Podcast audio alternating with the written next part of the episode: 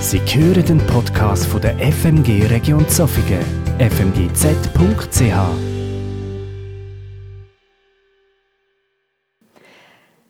Ich weiß nicht, ob ihr es kennt, wenn ihr mit der ÖV unterwegs sind. Ich bin früher regelmäßig mit der ÖV in die Schule und ins Training gefahren und bin sehr gern mit der ÖV unterwegs.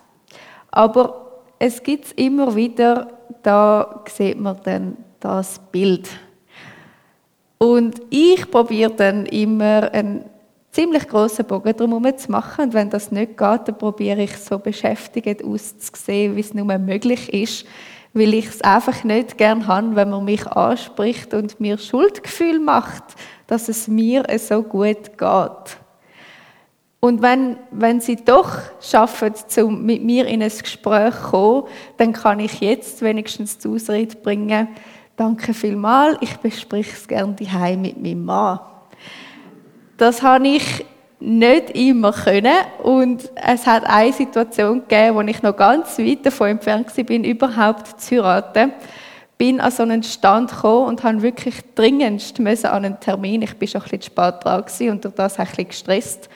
Aber der Mann an dem Stand ist ein wahnsinnig guter Verkäufer. Er hat mich aufgehalten und hat mir dann gesagt, ja, was sind schon fünf Minuten für ein, ein Mädchen, das nie kann, so einen Termin warnen kann, den ich kann. Ich musste zum Optiker.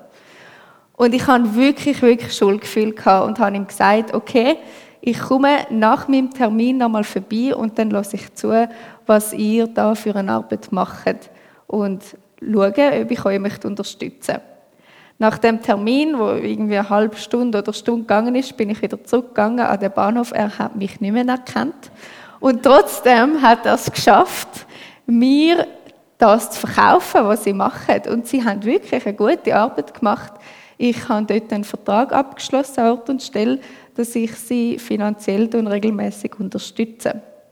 Und im Zug, wo ich dann wieder bin, auf dem Heimweg, habe ich gemerkt, okay, das, das ist jetzt vielleicht nicht unbedingt aus der richtigen Motivation heraus passiert. Ich habe mir Schuldgefühl einreden lassen für etwas, wo ich nicht mal etwas dafür kann.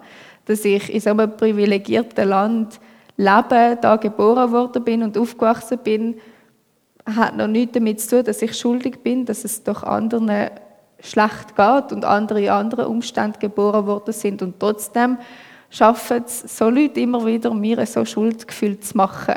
Und nur schon aus dem möchte ich oder mache ich einmal einen grossen Bogen rundherum, weil wem werden schon gerne Schuldgefühl gemacht wegen etwas, wo man nichts dafür kann. Ich bin einmal für viereinhalb Monate in Botswana gewesen. Das ist ein Land oberhalb von Südafrika und dort ist, sind mir die Umstände noch ein bisschen tiefer bewusst worden, ein bisschen auf eine andere Art und Weise, als mir bewusst wird oder einmal gemacht wird, wenn ich so Stand gesehen, weil ich es wirklich können erleben. Das ist etwas ganz anderes gewesen, als wenn ich als Tourist in ein, in ein Land hineingegangen, weil dann sieht man nie solche Schattenseite vom Land.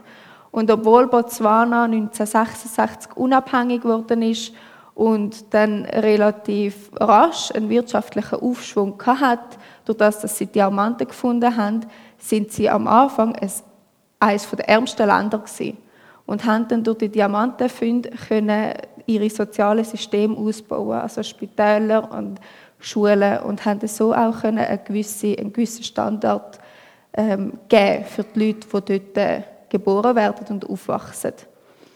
Und trotzdem ist es immer noch so, obwohl sie eines der erfolgreichsten Drittweltländer sind, dass sie den zweiten Platz belegen von den Ländern, von allen Daten, die von den Ländern ähm, hat können gesammelt werden, wo die, die größte Spanne haben zwischen den 10% der Reichsten und 10% der Ärmsten. Das heißt, bei ihnen in ihrem Land wird es wirklich bewusst, was es heißt, sozial Ungleichgewicht, ein sozial Ungleichgewicht zu haben.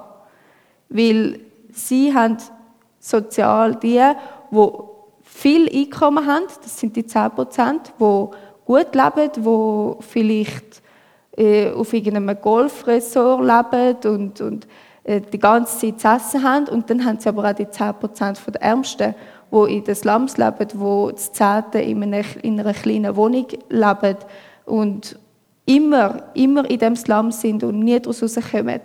Und so habe ich auch eine Geschichte von einem Mädchen, das ist jetzt einfach so skizziert, das ist nicht eine wahre Geschichte in dem Sinn und trotzdem gibt es viel, dass es so Mädchen gibt, wo, wo in diesen Umständen geboren werden, wo vielleicht von Anfang an keinen Vater mehr haben, weil der Vater irgendwo sonst im Land arbeitet, vielleicht in der Diamantmine und darum gar keine Zeit hat für sie als Familie.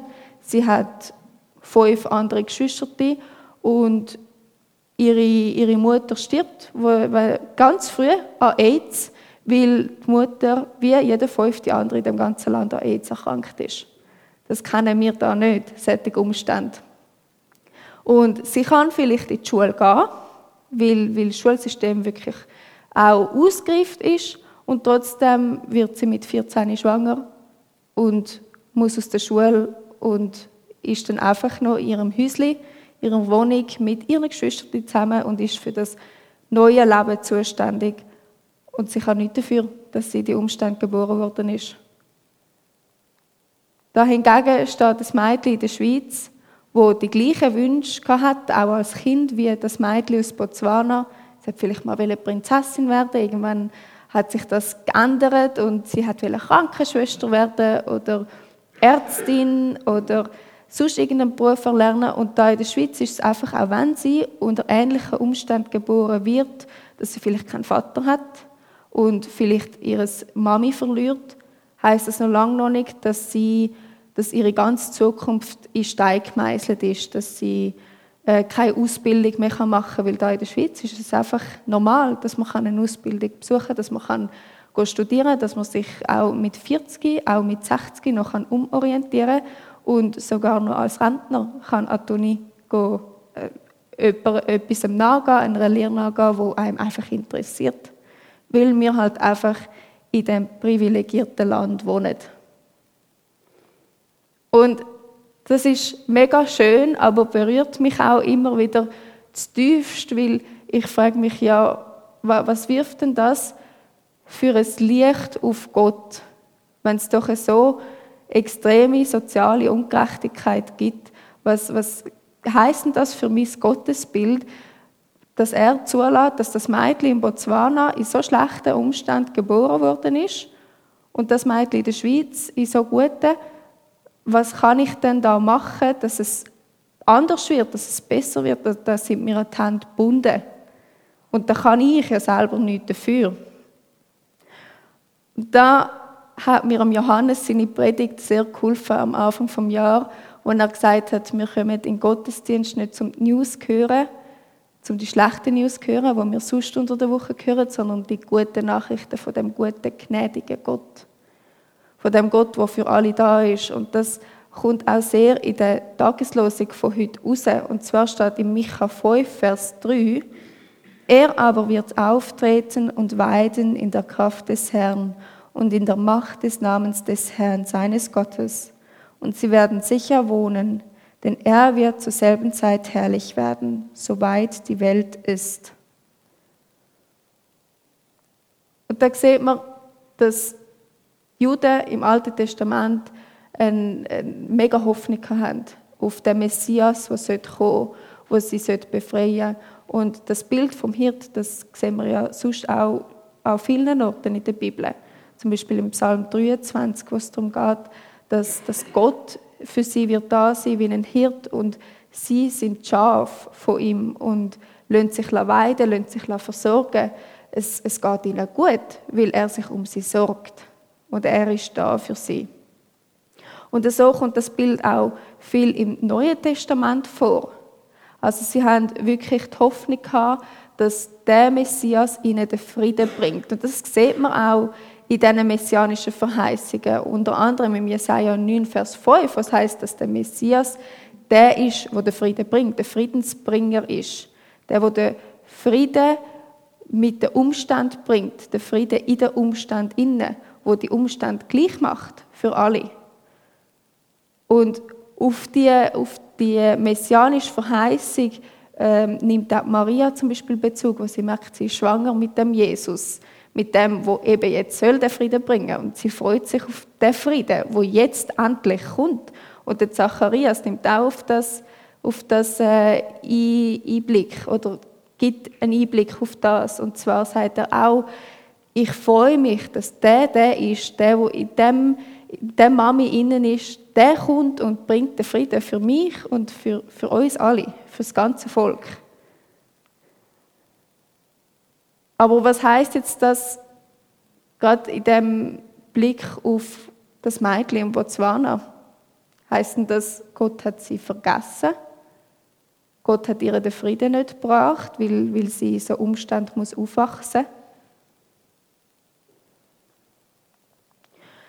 Da gibt mir Matthäus 9,36 auch nochmal ein Stückchen weit eine Antwort oder eine Hoffnung. Das ist auch die Tageslosung von heute. Und zwar steht dort,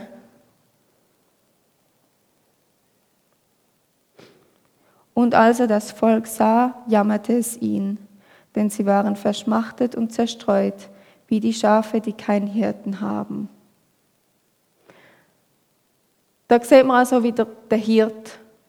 Der Hirt, wo wir vorher gesehen haben, in dieser alttestamentlichen Verheißung auf den Messias, und man sieht, dass, dass sie so umirrt, dass die Bevölkerung so umirrt, als hätte sie keinen Hirt.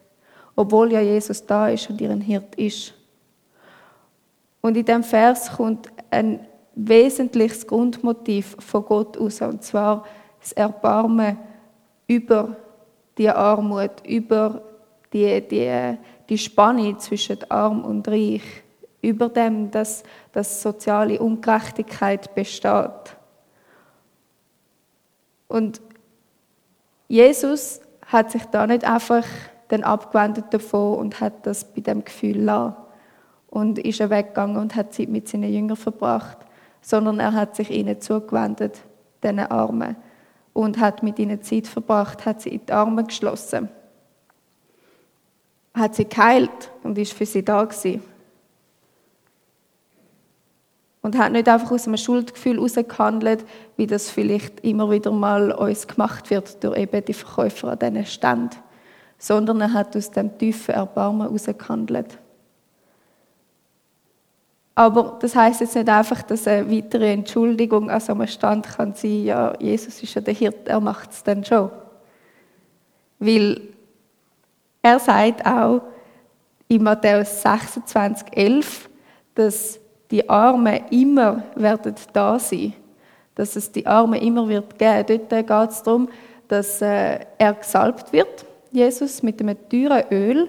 Und die Jünger stellen das in Frage stellen, weil sie sich fragen, ja, hätte man denn das Öl nicht können verkaufen und den Armen geben?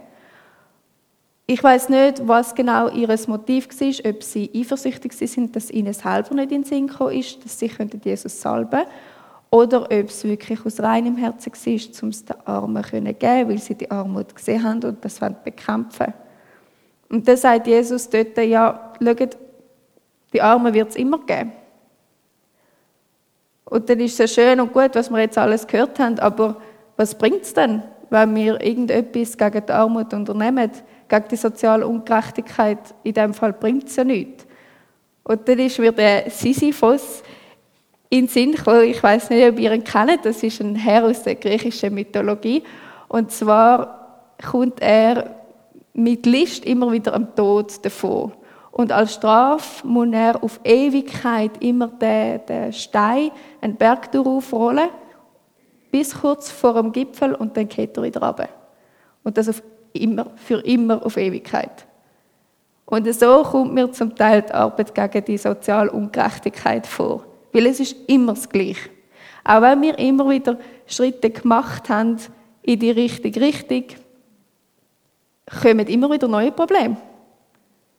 Und gehen immer wieder neue Probleme auf. Und das, das sagt auch gerade im 5. Mose 11 heißt das, dass die Armen immer wird geben, aber wir ihnen doch sollen entgegenlaufen mit offenen Armen und wir ihnen sollen helfen. Und ja, in der Vergangenheit ist viel gemacht worden und auch im Moment wird sehr viel gemacht gegen die soziale Ungerechtigkeit. Es, äh, die UNO setzt sich ein in Krisengebieten. Dann, dann ist das Label Fairtrade mega aufgekommen. Jetzt gerade sind wir im Februar, das ist jetzt neu der February. Ich weiß nicht, ob ihr davon gehört habt. Das heißt, dass wir ähm, Challenge haben, uns im Februar wirklich darauf zu berufen, ob das Produkt, das wir kaufen und die Produkte, die wir uns ernähren damit, wirklich unter fairen Umständen haben können produziert werden oder nicht. Und dann gibt es WWF, der sich einsetzt für Tiere oder UNICEF, der sich einsetzt für, für Kinder, für Kinderrecht und Amnesty International, der sich einsetzt für Menschenrechte. Und da ist mega viel passiert. Frauen haben wieder neue oder haben fast die gleichen Rechte jetzt wie Männer und trotzdem ist die soziale Ungerechtigkeit immer noch vorhanden und wird auch immer vorhanden sein. Aber es wäre eine Illusion, würden wir sagen, wir wollen die, die, die Schere zwischen Arm und Reich probieren zu schliessen. Wir wollen die soziale Ungerechtigkeit so weit können bekämpfen, bis sie nicht mehr existiert. Und das ist auch nicht das, was Jesus uns gerade in diesem Beispiel vorgelebt hat, sondern er ist dort gewesen, er ist dran gewesen, mit diesen Armen, mit diesen sozial ungerecht Behandelten und hat mit ihnen Zeit verbracht im Wissen, dass er in diesen drei Jahren, wo er auf der Erde war, nie hat können mit allen Zeit verbringen und nie hat können alle heilen. Und genau so werden wir auch nie können die ganze soziale Ungerechtigkeit vernichten oder aus der Welt schaffen. Und trotzdem ist es wichtig, dass wir dranbleiben, auch wenn es schwierig ist und auch wenn es immer wieder Überwindung braucht und immer wieder Auseinandersetzung mit dem Thema, dass es eben sozial, soziale Ungerechtigkeit gibt. Auch wenn wir nicht dafür können, dass wir da in der Schweiz wohnen, können wir trotzdem etwas dafür, wie andere, die hinter unseren Produkt und hinter dem, hinter anderen Sachen stehen, die wir brauchen für unser Leben, behandelt werden. Und genau das hat mir auch so Eindruck gemacht an, Tommy Grütter seiner Predigt. Er hat dort von Daniel 3, von den drei Freunden erzählt, die in den Feuerofen geworfen worden sind und am Vertrauen an Gott festgehalten haben, obwohl sie nicht gewusst haben, was passiert im Feuerofen. Also sie haben schon gewusst, ja, wir sterben wahrscheinlich. Und sie haben trotzdem am Vertrauen an ihrem großen Gott festgehalten. Und da, da sieht man, wie groß das Gott ist und wie gnädig das er eigentlich ist, obwohl wir nicht wissen, wie es rauskommt. Obwohl wir nicht wissen, respektive wir wissen, dass die soziale Ungerechtigkeit nie wird geringer werden oder nie ganz wird vernichtet werden. Und trotzdem können wir darauf festheben, dass Gott ein gnädiger Gott ist und nicht nur für uns schaut, dass wir gerecht behandelt werden, sondern auch für andere schaut, dass sie gerecht behandelt werden. Aber das heißt noch lange noch nicht, dass wir uns jetzt auf die faule Haut setzen und nichts mehr machen müssen. Weil ich meine, eben, Jesus schaut ja schon, Jesus ist der Hirt. Ja, das stimmt. Und trotzdem sind wir dazu berufen, dass wir den Frieden, wo uns Jesus bringt, austragen in die Welt. Friedensbringer sind, Friedensstifter sind für, für die Liebe von Gott, die er für uns hat. Also können wir uns ein Vorbild nehmen an Jesus, dass wir einerseits da sind für die Menschen und alles probieren zu machen, um diesen Menschen, die sozial ungerecht behandelt werden, können zu helfen aber wir dürfen auch nicht vergessen, dass wir genauso hilfebedürftig sind. Wie auch die anderen auch. Dass, dass wir auf die Hilfe von Jesus angewiesen sind, auf seine Kraft, dass wir den Frieden können austragen können, dass, wir es nicht, dass nicht wir der Heiland sind für die Menschen, sondern dass immer noch Jesus ist. Und wir können mit dem, was wir machen, auf den Friedensbringer hinzeigen.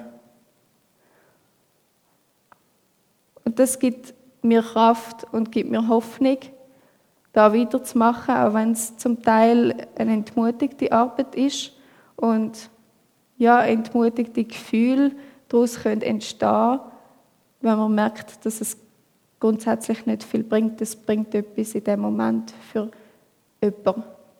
Und nur schon das ist es wert, zum ein Friedensstifter zu sein. Amen.